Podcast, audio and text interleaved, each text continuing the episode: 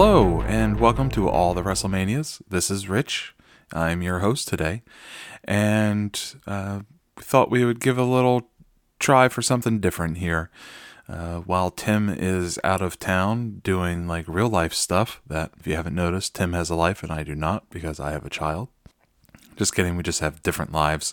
But Tim is out running the town, and so that leaves me here to uh, talk to you this week.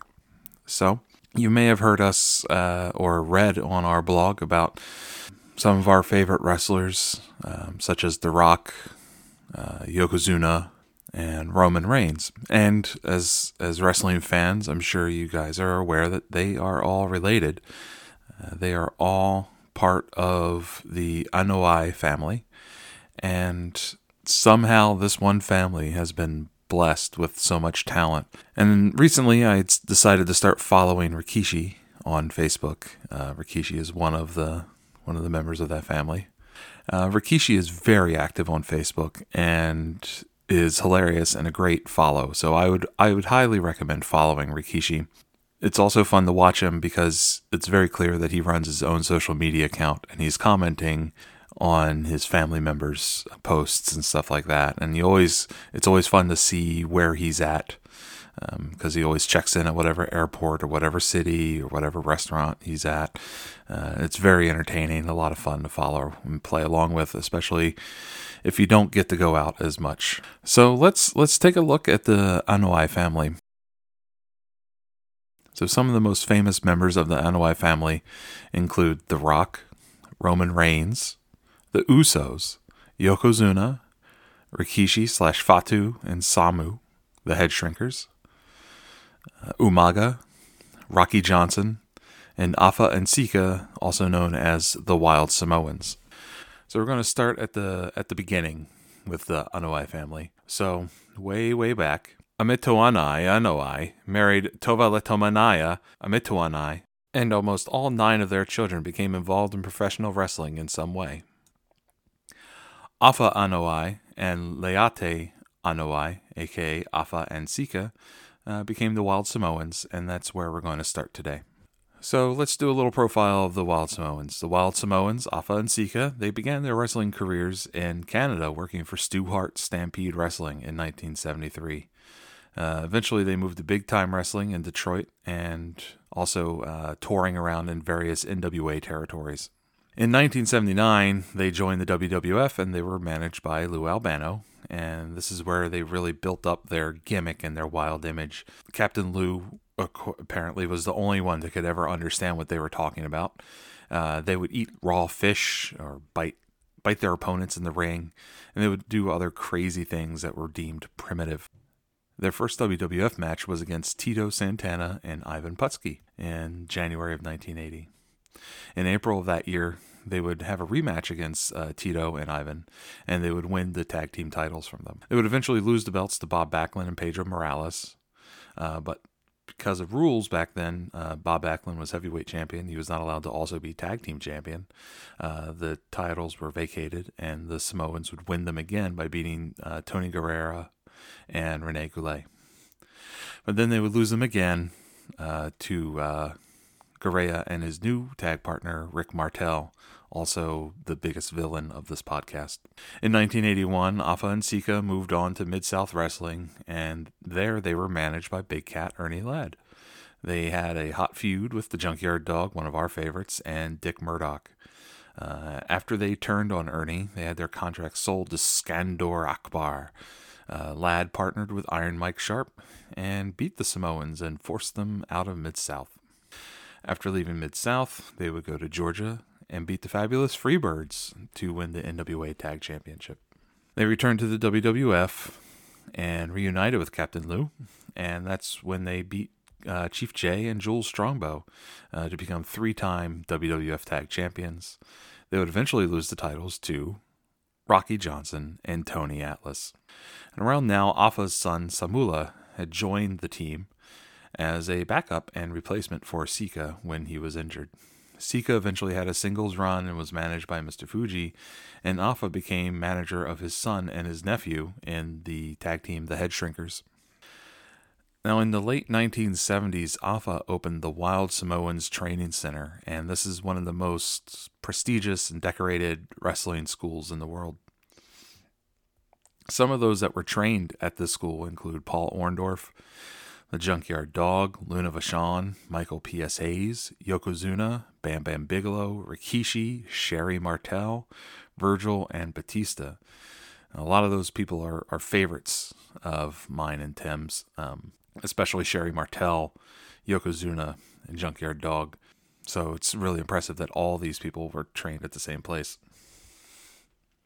So, across all the promotions that they worked, they were 21 time tag champions. Afa's son Samula Anoa'i partnered with Solofa Fatu Jr., who is Elavera Anoa'i's son, and Elavera and Afa are brother and sister. And they uh, he went by Fatu, and they formed the tag team, the Head Shrinkers. So the Head Shrinkers were originally known as the Samoan SWAT team, uh, Fatu and Samu had worked separately uh, for Dino Bravo in his wrestling promotion that he ran in uh, Montreal. And when that went out of business, they went to the WWC in Puerto Rico and were packaged together there as the Samoan SWAT team. They were the first ever WWC Caribbean Tag Champions, but dropped the belts to Mark and Chris Youngblood before leaving. Their next stop was uh, Texas, and that's where they appeared in the WCCW, which was owned by the Von Erich family. Uh, their whole gimmick was that Buddy Roberts had brought them in to challenge uh, the dominant Von Erich family and Michael Hayes. There, they uh, actually beat Kerry and Kevin Von Erich to win the WCCW Tag Championship in 1988. They also won the WCWA Texas Tag Belts, beating uh, John Tatum and Jimmy Jack Funk. In 1989, they uh, signed with Jim Crockett Promotions and uh, were presented as Paulie Dangerously's replacements for the original Midnight Express, who were forced out in a uh, Lose Leave Town match at the Chi Town Rumble, which we had just uh, talked about on this show. So then uh, Paul E.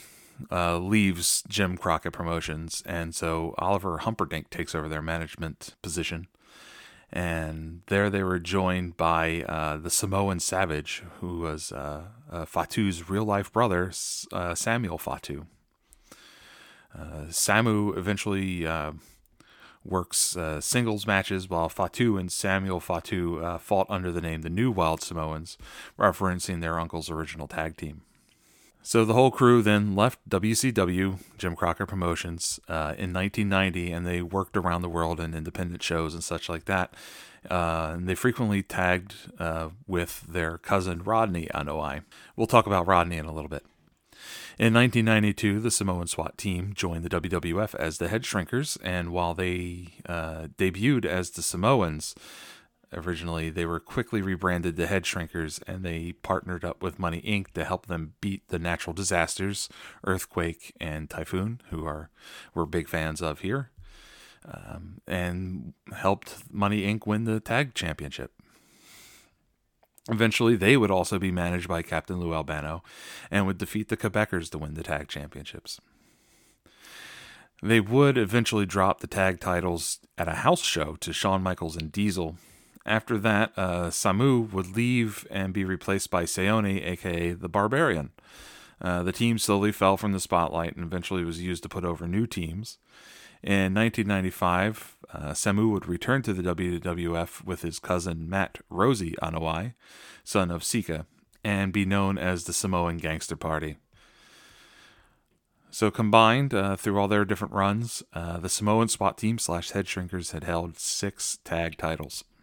So we'll backtrack a little bit, and I had mentioned that when they left WCW slash Jim Crockett Promotions, uh, they were partnering with their cousin Rodney, and Rodney is the son of Afoa Anoa'i, who is the brother of Afa and Sika.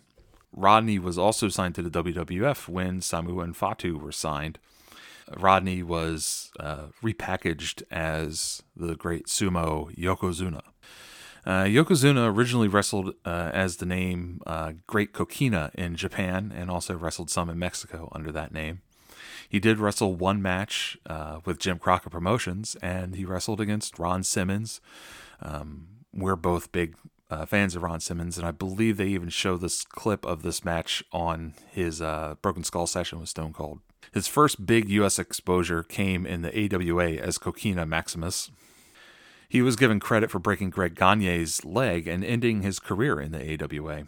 After he signed with WWF, he worked one house show under the name Kokina, but then was quickly rebranded and repackaged. Early on, he was still billed from Samoa, but that quickly uh, changed to be billed from Japan, and he was managed by Mr. Fuji. Um, in 1993, he won the Royal Rumble, eliminating the Macho Man, and this put him on like a rocket to the main events. He was in the very first match on Monday Night Raw, where he defeated Koko B. He beat Bret Hart at WrestleMania 9 to become the world champ. He became champion in 173 days, which was the second fastest time uh, anyone uh, became WWF uh, heavyweight champion from their debut to winning the title. Um, at that time, the only person that did it faster was Ric Flair. Yoko Yokozuna is now still fourth on that list uh, behind Flair, Sheamus, and Brock Lesnar. Um, so those are some pretty impressive names and puts him in very rare company and just gives you an idea of how good he was. Yokozuna would hold the belt from the 1993 King of the Ring to the 1994 WrestleMania 10. In that meantime, he had an epic feud with The Undertaker, beating him in a very memorable casket match. You may remember all the heels come running down and help Yokozuna trap The Undertaker in the casket. And then suddenly The Undertaker appears on the big screen and he talks about coming back and beating everybody and that this is the great resurrection or whatever and blah, blah, blah, blah, blah. And it's really great stuff. So after losing the belt back to Bret Hart at WrestleMania 10, uh, Yokozuna would then start partnering with Owen Hart, and he would win the tag team championship uh, from the Smoking Gunns. Um, when him and Owen split, Yokozuna turned face and had some memorable feuds against uh, Big Bad Vader and Stone Cold Steve Austin, even. His face run was kind of weird as uh, he had dumped Jim Cornette as his representative. Um, he suddenly talked directly to the audience and could speak English just fine. And Mr. Fuji would wave an American flag uh, when he would come down to the ring. During all that time, Yokozuna's weight is skyrocketing. He was given pretty much all of 1997 to try and lose some weight, having now peaked over 600 pounds and it was so bad that he actually failed to pass the physical that was required by the New York State Athletic Commission at the time. He was uh, released by Vince McMahon in the May of 1998 uh, due to his weight. Uh, it is believed that McMahon had become spooked by the death of Brian Pillman after Brian had passed away from an undiagnosed heart issue, and Vince didn't want to have that liability. In 1998, he did appear in some indie shows, including here in Maryland at the Maryland Championship Wrestling. And he was last seen on television at the 1999 House of Heroes pay per view. At that time, he was reportedly 760 pounds and was aiming to be 900 pounds so that he could become known as the heaviest pro wrestler ever. Sadly, Rodney passed away on October 23, 2000, in Liverpool, England, uh, while on tour with All Star Wrestling. Yokozuna was a favorite of mine. Um, I also have struggled with with weight issues in the past and presently, and um, he was kind of a boost to my um, down uh, self esteem at that age when I was around 13 or 14, just because I saw someone that was heavy and overweight but still athletic and could move and was respected so Yokozuna meant a lot to me as as a wrestler and as kind of a bit of a role model. Um, so Yokozuna was elected to the WWE Hall of Fame in 2012. Yokozuna was a uh, one-time UWA Trios champ, two-time WWF champion, two-time WWF Tag champion, and a Royal Rumble winner. And that's that's quite impressive for actually what's really a, quite a short run so we can't help but to sometimes think about if Yokozuna had been able to keep his weight somewhat under control, how long and devastating of a career he could have had in WWF. He could have been the top heel for a very long time. let's backtrack a little bit and return to the head shrinkers. Uh, the head shrinkers were Samu and Fatu, and when Fatu decided to go solo, he was briefly repackaged as a mega faced role model type, and it was called he went with like this make a difference gimmick. It was kind of like an urban urban youth role model type person. It didn't go well. It was not a good gimmick, and it was dropped after about a year. And in 1996, uh, he returned masked and silenced under the name The Sultan uh, the Sultan was managed by the Iron Sheik and Bob Backlund, and he challenged The Rock for the Intercontinental Belt at WrestleMania 13. Um, you may remember that match because uh, eventually Rocky Johnson runs into the ring, and if you had, we had just watched the Young Rock uh, TV show on the Peacock, and suddenly we're watching this event uh, for the blog, and there's Rocky Johnson, there's the Iron Sheik, and it's like, oh my God, it's like a reunion of the television show kind of happening. So in 1998, though, uh, he left WWF and went to train at Dory Funk's wrestling school. And he returned in late 1999 as Rikishi. Rikishi uh, also he wore a mawashi just like Yokozuna had did, but he did not wear tights under it. Him and Vince McMahon were a bit upset that Yokozuna had been packaged with tights with the Mawashi just because uh, it kind of took away from the true sumo look that they were going for. And so Rikishi continued to wear the Mawashi in honor of Rodney and of the sumo tradition. Rikishi soon joined the duo of Too Cool, Grandmaster Sexay, and Scotty 2 Hotty, and I just have to sidetrack that this was horrible time uh, to listen to Jim Ross and having to hear Jim Ross go sexy. It was very awkward and uncomfortable, and it was not not good. Um, so he was a bit of the straight man to the lighthearted antics of Too Cool, but eventually he would also join in the post-match dance party, which was always always a hoot to see. Rikishi has one of the most infamous signature moves in all the professional wrestling, and it's called stink face he would he would somehow trap his opponent into the corner, either pounding them down into the low, like with their face with their head resting on the second turnbuckle and them sitting on the mat, and he would uh, hike up the the mawashi and plant their face deeply within his ass crack and shake his ass. There's no kayfabe about that. Your your nose is in someone's ass, and you're going to get pink eye that way. There's you just can't avoid it.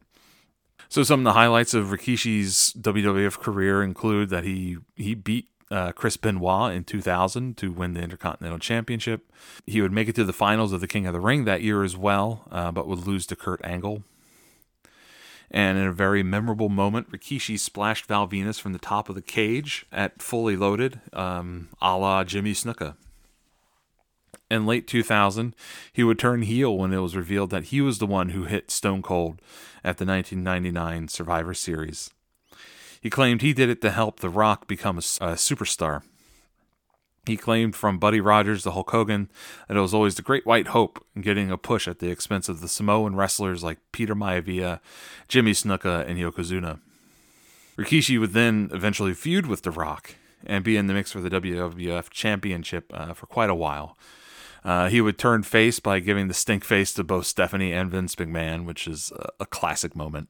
Rikishi would then uh, tag up with um, Rico, who was the stylist for Billy and Chuck, and they would win the tag championship. When Hulk Hogan returned to the WWF in 2002, he was Hulk Hogan's very first opponent. Uh, Rikishi and Scotty 2 Hotty would also partner up and win the tag team championship.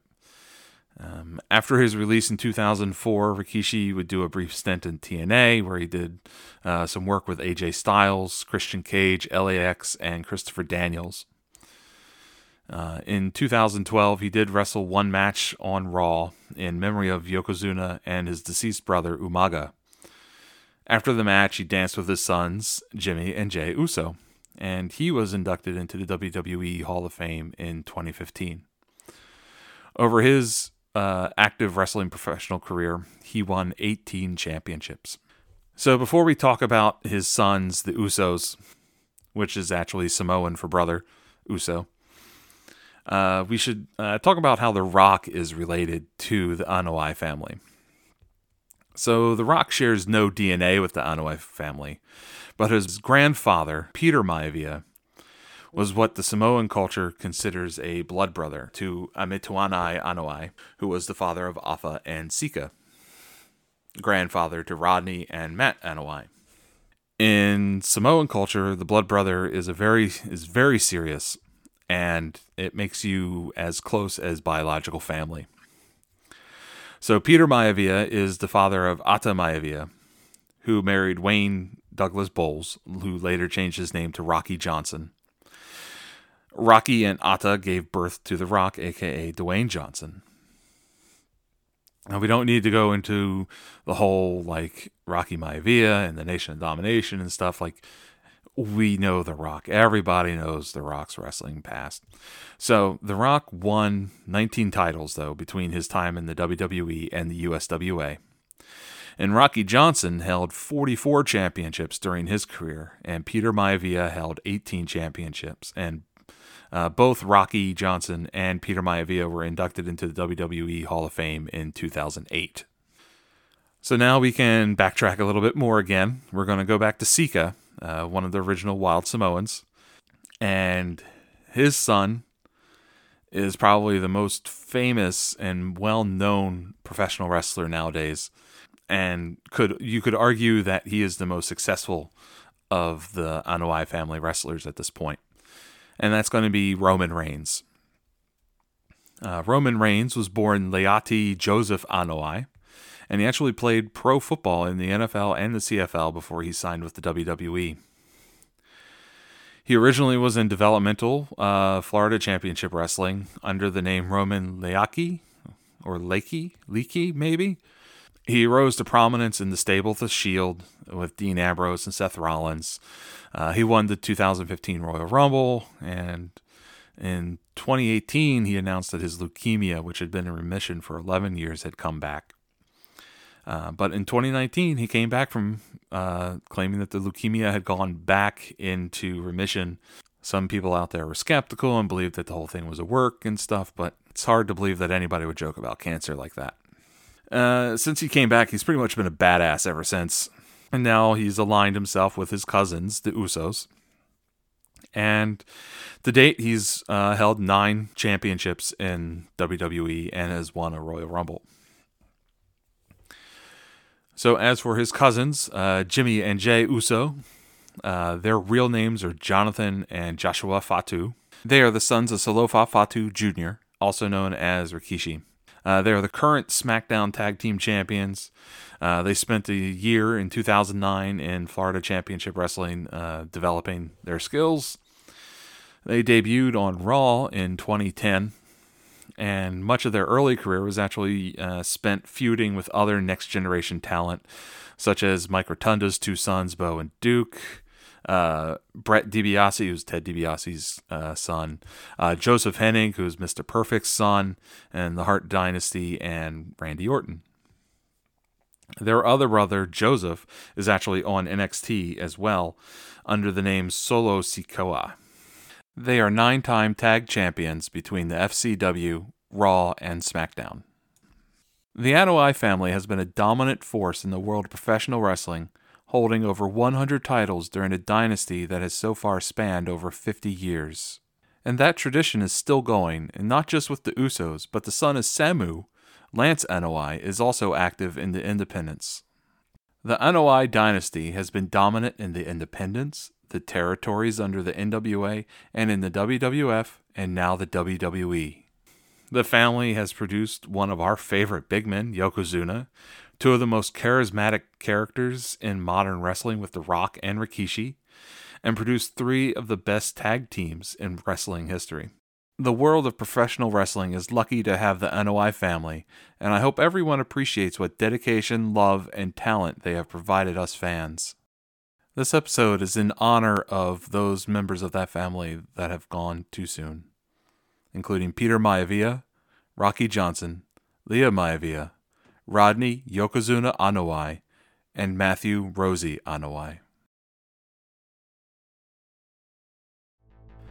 That's going to be everything. So, thank you for listening to a special All the WrestleManias breakdown of the Anoa'i Dynasty. Be sure to check us out on Facebook and Instagram, all the WrestleManias. On Twitter, we're at WrestleMania Pod.